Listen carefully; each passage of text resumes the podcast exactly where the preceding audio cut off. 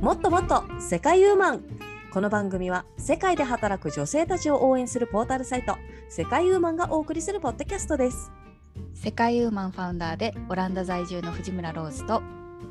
事務局のマカオ在住の周さとことナビゲーターの本田理沙の3人が世界で気になったニュースと世界ウーマンのコラムから楽しくおしゃべりします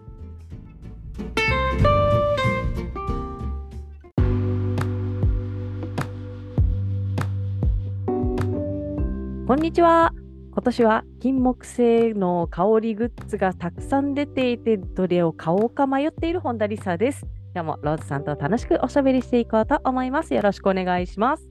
よろしくお願いします。お願いします。あれ今、うん今金木犀の季節だっけうん、もうちょっとでかな。まだあの金木犀はないんだけど、今ね、どっちかっていうと、あのお彼岸が終わったばっかだから、彼岸花がすごい咲いてる。えー、ヒガバナは匂いするんだっけなんか。いや、しないと思う、あれは。いやーでもなんかそう聞くとやっぱ日本ってこの季節感が色とりどりだよね。うん思う、本当に。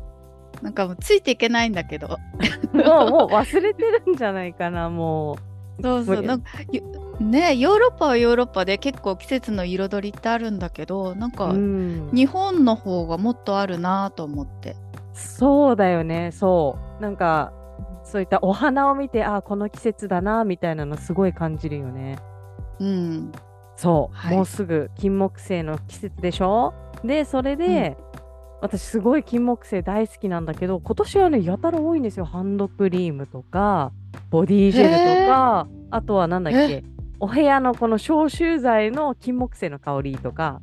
はいはい。そう、あれ、今まはであなかったよね、みたいな、嬉しいけど、あみたいな感じで、はい。ないよねなんかそう金木犀って言ったらやっぱちょっとトイレのそう。消臭剤芳香剤は昔からあったけど、うんハンドクリームとかなかったよ私が日本に行っていた時。でしょでしょそうむか多分ね技術が上がったのかなと私は思ったんだけどちょちょっとうん昔だとやっぱ金木犀の香りって多分人工的にこう作るの難しいんじゃないかなと思ってなんかどうしてもやっぱあートイレの香りになっちゃうじゃん。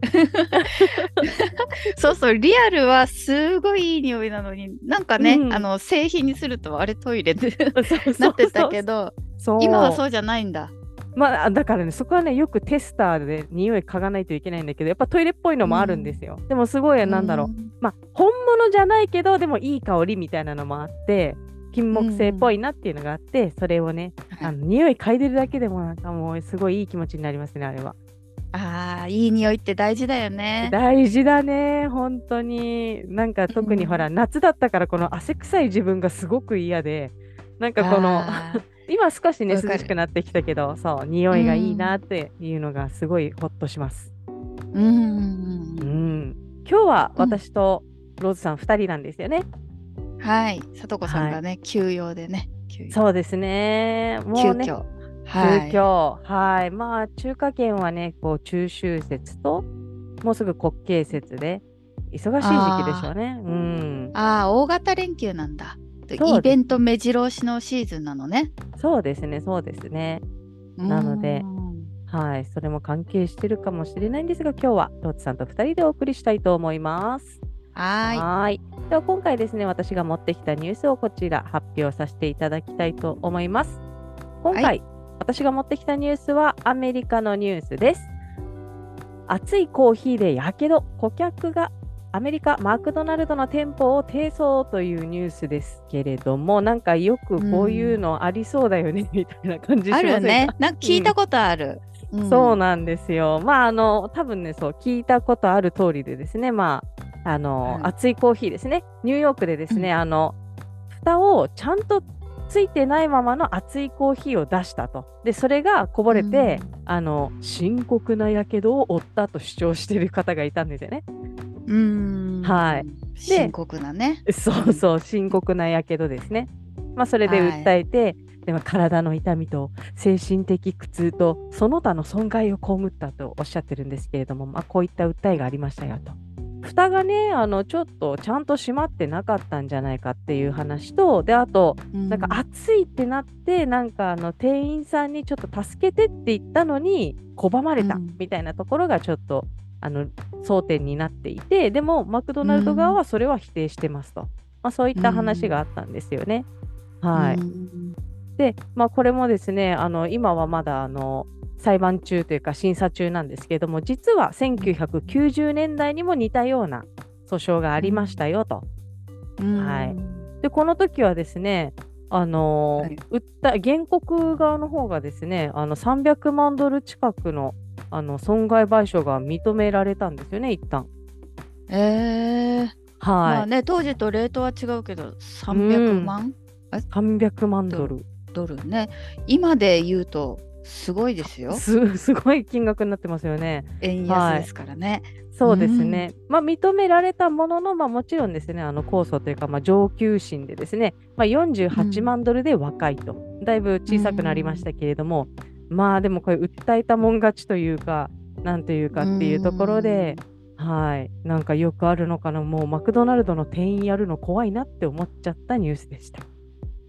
確かにね、うーんいやーでも熱いコーヒーほんと熱いんですよ私やけどしたことあると思うちょっと、本当にううん、だからめっちゃこ熱いコーヒーで蓋が閉まってると思ってこうそういう扱いをしてたら蓋が閉まってなくて、体にべちょっとがなったらちょっとヒーってちょっとね確かにやけどしてもってねえ思うけど、いやでもね食べ物飲み物系の熱いものって言ったらもうこれたこ焼きだったらもうすごい訴訟になるなって一瞬思っちゃったけ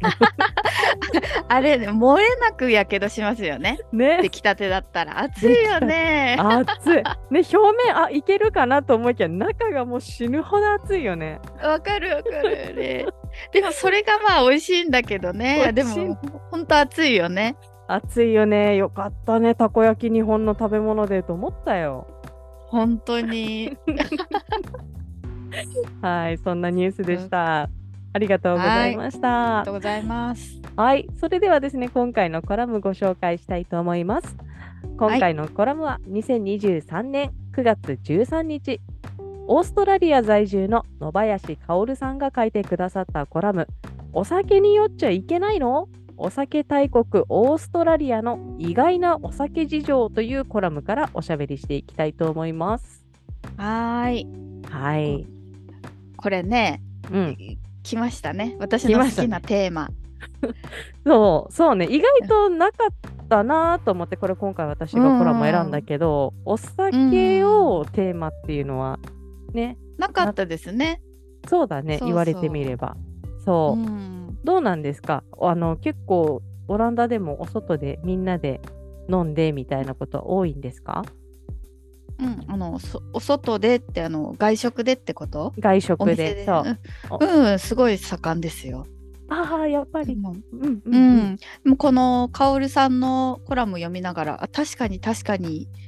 と思う部分も多かったですし、うん。逆にこの上司の方結構こう攻めてるから、こんな人、人もいるんだなって感 じで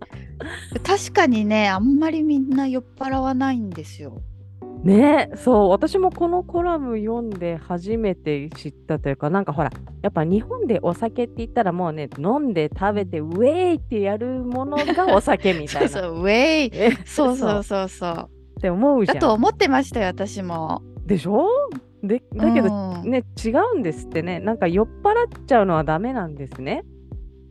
そうなんかそうねあのこうちょっとやっぱりこうなんていうんですか、うん普段よりは朗らかになったりうんうんするのはいいんですけど、泥酔がダメってことですねああそうですね自分をコントロールできなくなるのはもうダメってことああなるほどなるほどそういうことか、そう私は別にお酒はね強くないからマカオにいた時になんかそういったお酒の席はまああったっちゃあったけどそんな泥酔するみたいなところはあんまなかったんですよね、あはいー日本でもでこううん泥酔っていうか、まあちょっと飲みすぎたなってことはないですかうーんないかなまああ本当う ーんいや私の若かりし頃はですねもうそういう後悔の連続でしたねあ割そうとなのそうなのそどんなうでもうんいやだからやっぱり早く酔いたいからとりあえずすきっ腹で一気をこう最初に何杯か飲んでテンション上げて、そっからうもうん勢行けるとこまでみたいな行けると飲こみまで方をねやっぱりしてたんですけど、うんただ、まあ、私最初の海外の留学先が中国の北京なんですけどはいもう割と行ってすぐ飲み方が変わりました。あそうそううんっていうのはあの北京のトイレが汚かったあーわだかからるだからここで絶対潰れることはできないみたいな確かに スイッチっていうか節度を持って飲むようになってっていうか、うんうんあんま飲まなかったかなあとなんかあの売中はいはいはい中国の人がこう買ってね一気で飲む、あれが飲み美味しく飲めない からはいはいはいああのなんかど白んいどおん飲む酒って書いていあのそうですそうです梅汁はいそうあれが多分ねうん結構きついんそうですね私そうきついアルコール度数も高いし私なんかああいうショット系飲めないんですよねあのほら、うんメキシコのうんだっけうんテキーララとかも私あんま飲めないです、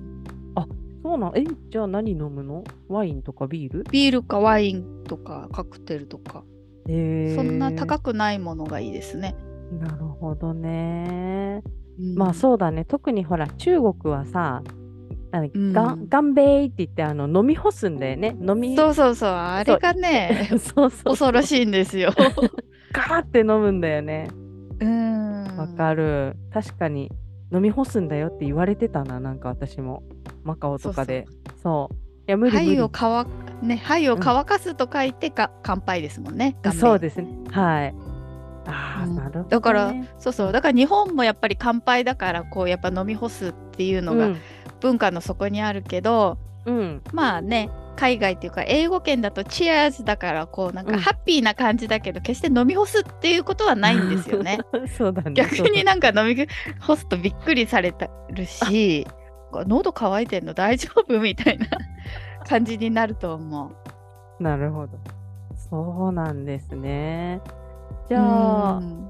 もう結構あのよまあもちろんね酔っ払う人もいるでしょうよオランダでもそういう人っていうのはうんそうそうねだからやっぱ酔っ払ってるのはうんあのーまあもうほんとアル中って感じの人かあうとん若い人、うんうんうん若い人はまあエネルギーが溢れてるのか飲み方をまだねうん習得してないのか、あのーなんかね電車の中とかで飲んでるんですよね。えー、なんかオランダとの電車の中では飲んでよくってまああそうなのの長距離、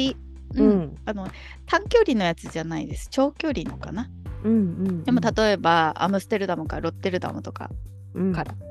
1時間ぐらいですけどそれちょうどいいね飲む飲む時間ってい うかでやってるとやっぱ怖いしちょっと迷惑ですねでその後なんかこうワインのあのとかビールの瓶をこう割っちゃったりして危ないし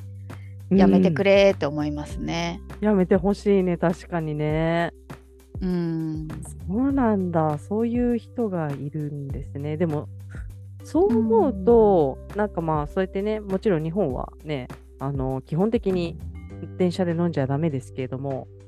うん長距離のねなんか特別な列車だったら別ですけれどもダメですし、うんお外で飲んでるとなんかあらやだなんかあったのかしらとか思っちゃうじゃないですか確かに そ うねそうだであの日本のなんかその居酒屋とかの飲み会とかに参加する外国人の人めっちゃ引いてるだろうねそしたらねあ んな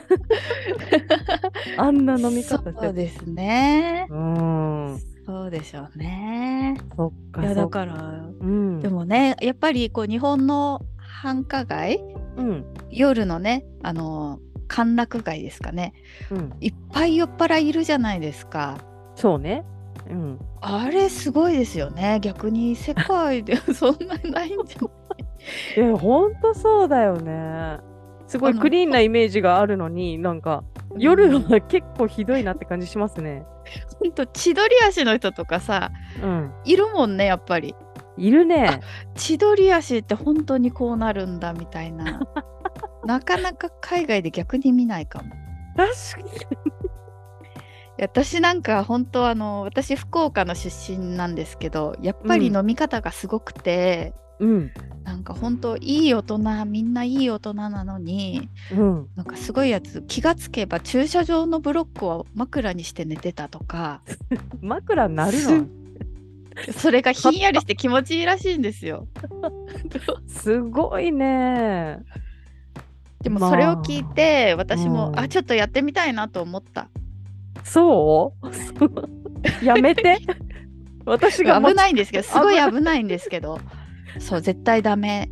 ダメよそんなん、うん怖いわ危ないわよねえでもそれでもうん荷物とか無事なのが日本なんだろうね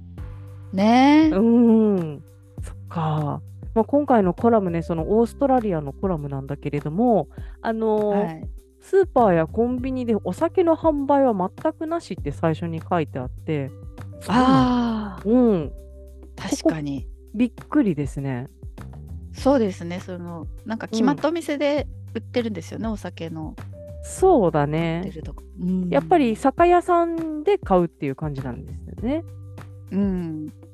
うんなんかでなんとかストアって名前があったと思うオーストラリアもあーしかも酒屋で買ったお酒を包装せずに持ち歩くと罰金嘘うん すごいねあとテレビやラジオでお酒のコマーシャルは一切禁止ってマジかうーんそうなんだえでも、ま、あのオランダはコンビニとかで売ってるのお酒は売ってますねビールとかワインぐらいはうんほうほはう普通に売ってるでスーパーもあるうんありますスーパーで買ってる大体で酒屋さんも酒屋さんであるそうですね酒屋さんでメンバーになると割引があったりしますね、ああなるほどねそれを買ってしまっううんんうん買ってしまったら歯付けが歯歯止めが効かなくなりそうっていうかた、うん、得しようとしていっぱい買っちゃいそう だから私は買いにならないようにしてるんですけど自制ある心でがしょそういうこと、まあねあるいやねだってなんかほら買えば買うほど得する感じがするからできれば買いたくないんですようん、私もでポイント3倍をこの日はって言われたら絶対買いに行っちゃうタイプだから なんかそう危よないねねそういうのはうんそう得するっていうのはそうなんですよなんかはい日本はね、日本は最近あの夕方のほらワイドショーっていうかニュース番組みたいなやつ見てるとなんかはい結構外で飲む若者がすごい増えたみたいなニュースやってました。うーんうん、やっぱコロナとかがあったからかあ影響してるのかなまさにその通りでやっぱりうんコロナの影響の名残というかこのほらうんね、コロナの時あれだったよね、1テーブル何人までとかさ、決まってたよね。本当ねテーブルとテーブルの間は1.5メートルとかねああー、なんか懐かしいね、もはやね。あーえ、うんもうあの透明の板とかはないの日本えっとね、あのー名残で残ってるところもありますよ、寿司屋さんとか。ああはい、はいはい寿司のカウあンー回転寿司のカウンターとか残ってますけれども、うんまあ、でも、基本ないですね。なんかもう汚いもん、逆にこれ、あの食べるところのこのパーティションがあると、うんなんかこ確かうにラーメンの汁飛んでるやつとか確かにそうなんですよ。でもまあそういうのな,、うんなくなってはいるんですけれどもやっぱりなんかう外でなんか飲んだ方のが、このなんだコンビニとかスーパーで買ったやつを外でグビって飲んじゃった方のが安上がりだしっていうような若者がすごい増えててっていう話は出てましたね。うんえ外のどういうところで飲んでるんですかいやもう本当に路上であじゃあコンビニの前とかとかこうなんか、うん、公園とかかなあ駅公園前とかそうそうそうそうそうちょっと大通りのところとか。へえうなんかね、あの広場とかに行ってこうピクニックシートし敷いて飲飲むのはいいと思うんですよ。結構よヨーロッパとかでも夏場はみんなそんな感じでピクニックって言ってこうちょっとねあのおつまみとワインとか持ってってっていうのあって、すごくやっぱ美味しいあうのん外で食べたり飲んだりするのうんは。うんうんで私も好きなんですけどでもなんかそうやってねこうコンビニの前とかに溜まってってしかもねお酒回っちゃうとちょっと怖いかもね子供とかそうそうなんですよ迷惑になりかねないですよねそうなると、うーんはいうんっていうことがあってですねまあちょっと問題視されてますっていう内容でもあったんですよねうーんはい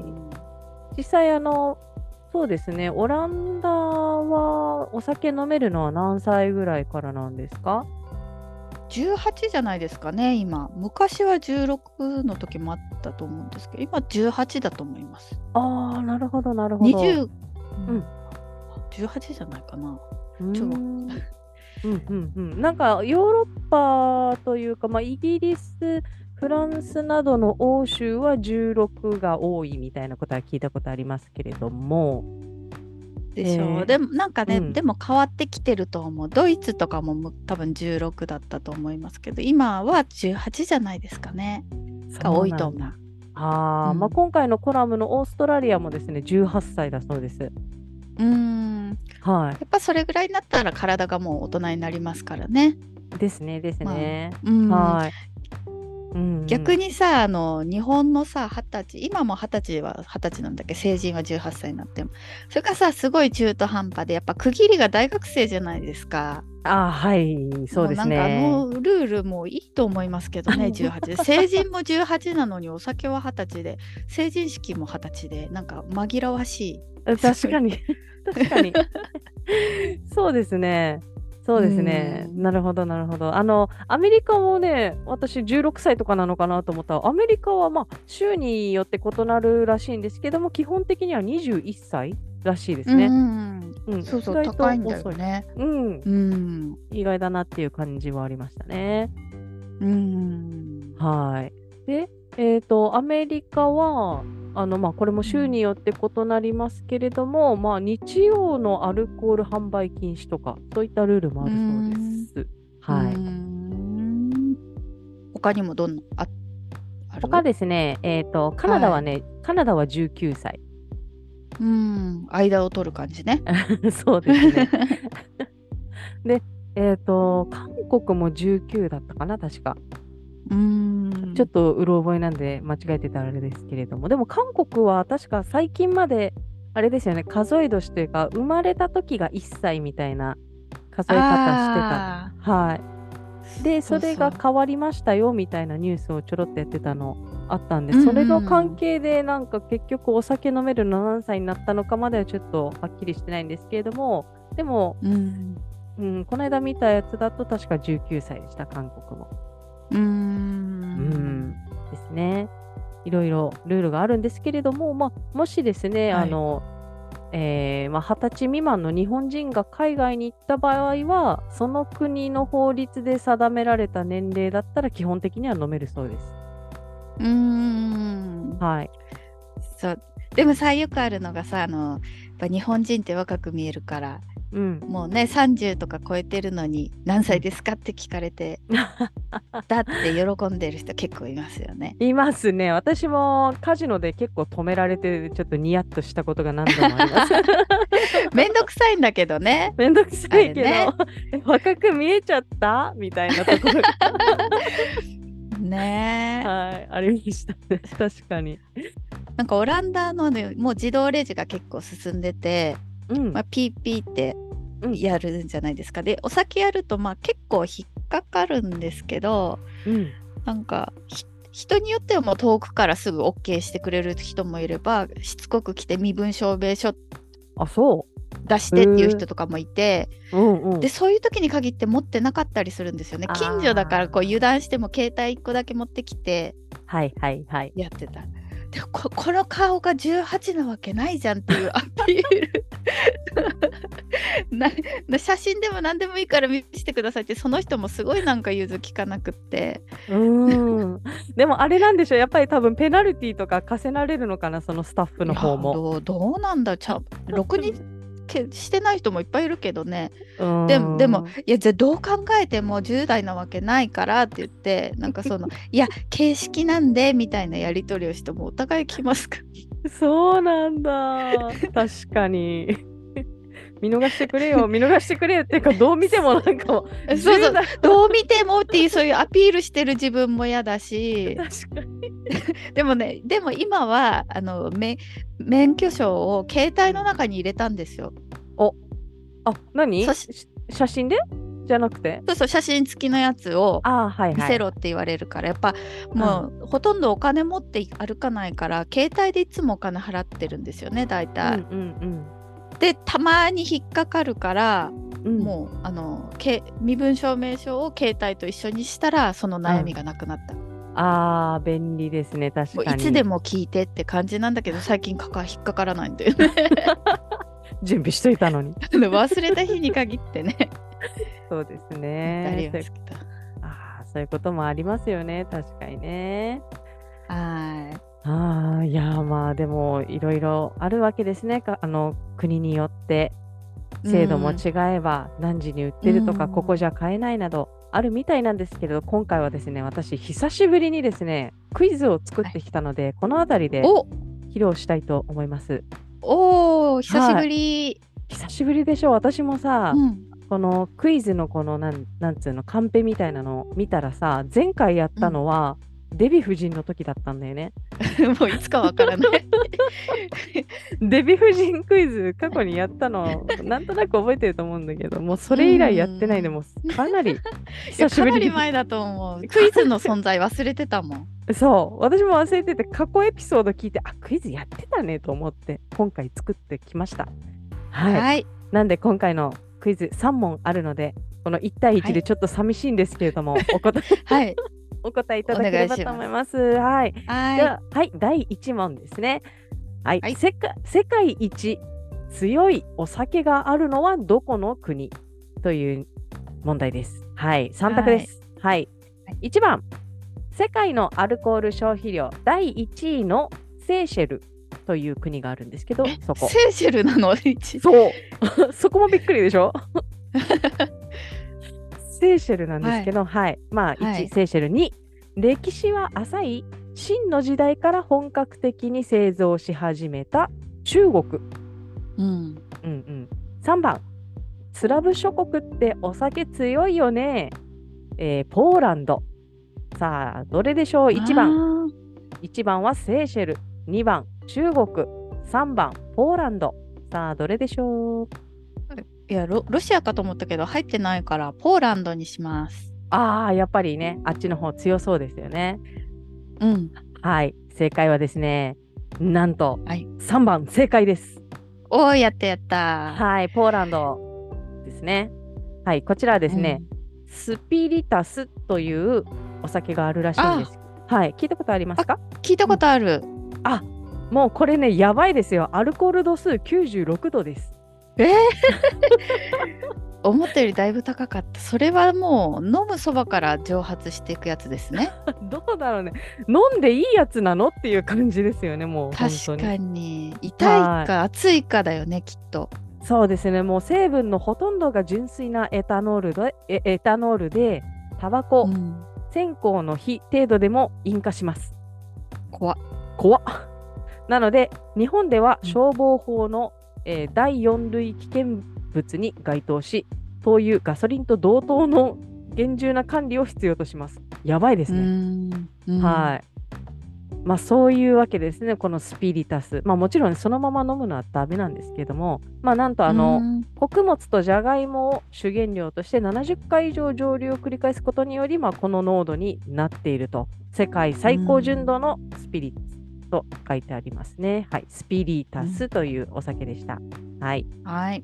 でえーとまあ、ちなみにですけれどもねあの 2, か、え2番の中国はですね意外とですねアルコール度数が高いものって今はあんまりないらしいです。昔はですねそのさいえあのさっき言ってたバイジオはですねあの50度とかうん超えてたらしいんですけれども、まあ、最近は、うんまあ、その思考の変化やあの海上運送上の制限によってですね、まあ、30度うん半ばが主流みたいです。まあそれでも十分高いけどね本当です ね。はいはいでは次の第2問ですね。はいい第2問昨今海外で日本酒が人気ですが2016年に海外で創業したわ、えー、と若瀬という酒蔵が注目を集めましたそれはなぜでしょうかはいはい3択です1、はいアメリカのお米でお酒を作っているから2、うんフランスのお水でお酒を作っているから。3. 海外の酒蔵なのに日本の素材だけでお酒を作っているから。さあ、どれでしょうかうーんなんかね、うんまあ近いからかもしれないですけどなんかフランスで日本酒を作ってるっていう話を聞いたことがあるような気がするんですよね。というこだとかは、うん、はいフランスでお願いします。 2番のフランスですね。は、はいこれはですね、なんと連続正解うん2番、フランスでフランスのお水でおーお酒を作っているからですね。はい、よくおーご存知でしたね、これ。なんかね聞きましたよ。うん、実はですね、あのうん1番もですね惜しいんですよあのアメリカのお米で作ってるお酒、まあ、酒蔵もあるんですけれどもそこは若瀬じゃなくて、ブルックリンクラっていうお店お店というか酒蔵なんですねうーんニューヨークにある酒蔵ですねで今回行ったこの若瀬っていうのは、えっと、三軒茶屋ですね東京の三軒茶屋とフランスのパリにある酒蔵でフランスのお水を使って作ってますよというわけで注目を集めましたと。うーんはい2000お米2000お米は日本のお米で作ってるの。かなそうですね、そこはですね、えー、と南仏のカマルグ地方の米、なんで、やっぱあフランスですね。はい、あじゃあ米も水もそフランス産で日本酒、う、そ 不思議な。えー、飲んでみたい。う。ね、一応ですね、2020年にはですね、こうフランスの清酒品評会で賞を受賞したそうです。おお。はい、ということでした。では、最後、第3問。はい。次のお酒にまつわるニュースで本当にあったものはどれでしょうかははいい、1番ドイツでビールが売れすぎてビール瓶の製造が追いつかず国民に瓶の回収にご協力してくださいと依頼をしたうんはい2番よし今だ NATO 加盟 NATO 加盟申請のタイミングで発売フィンランドの NATO ビール3番中国でビール大量飲酒後爆睡尿をためすぎて膀胱破裂さあどれでしょ うかううんんひどいねどれ全部ねもねあれうんいいいやなんかねドイツでうん確かカンカンが足りなくなってコーラが製造中止になったっていうあそんなのあのったがあのったと思うんです確かねだからえー1番にしよっかな、 1番1番ドイツでビールが売れすぎて、ビール瓶の製造が追いつかず国民に瓶回収を依頼なんと正解ですはいおお はい、それよくあるの かななんか確かコーラがしばらくなんかできないって言ってた気がするんですけあど本当ですかいやでもねごめんなさいこれ実はですね全部正解なんですよ3問目はえはいなんか嘘っぽいかなと思ったんですけども、ー、ぽい全うん部嘘っぽい、そうそう全部本当でですねあの2番のこのフィンランドが NATO 加盟申請のタイミングで NATO ビールっていうのを出したっていうのも本当のニュースですね。うーんうん、乗っかるにも乗っかりすぎですよね、これね。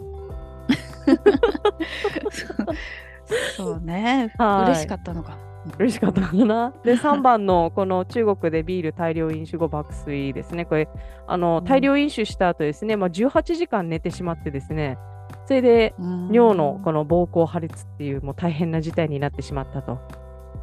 こんなことあるんだね、そそれだったら漏らした方が良かった よねね、本当だよね、すごい な、逆に漏らさなかったの、すごい。すごいそうですね、まあ、結局そのは、まあ、破裂っていうか、まあ、ちょっとこうあのひなんですかねひびが入るっていうかもうパンってなったわけじゃないんですけども、まああの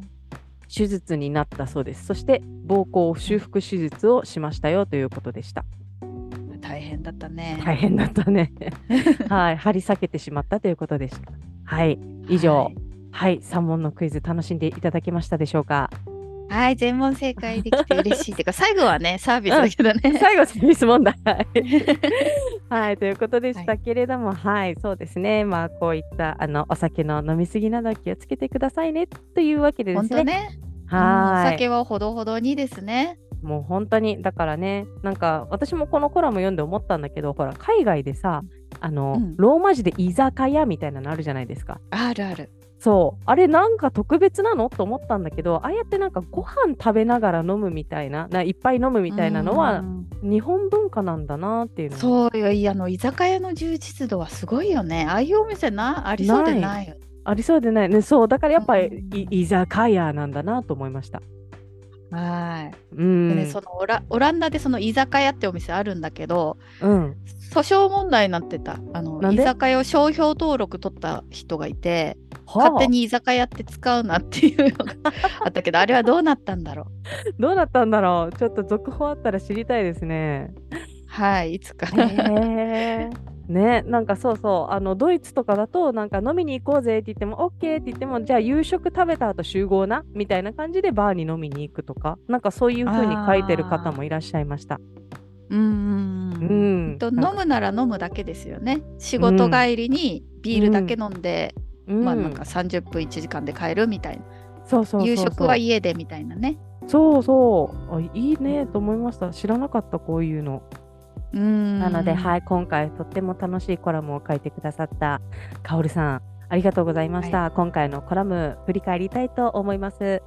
はいはい、今回のコラムは2023年9月13日、オーストラリア在住の野林カオルさんが書いてくださったコラム、お酒に酔っちゃいけないのお酒大国オーストラリアの意外なお酒事情というコラムからおしゃべりしていきました。はいはい、今回ちょっと2人っきりでいろいろ話せて、でも私、楽しかったなと思うんですけれど も、うんやっぱこのお酒の場話題は盛り上がるんだね盛り上がります ね。はいはい 次回はぜひね、さとこさんも来てくれたらいいなと思っております。それでは、うんうんはい、ここまでのはお相手はナビゲーターの本田理沙と、ファウンダーの藤村ローズがお届けしましたありがとうございまありがとうございまししたた。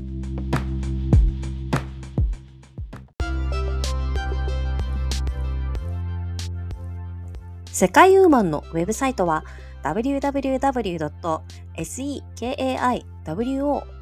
www.sekaiwoman.com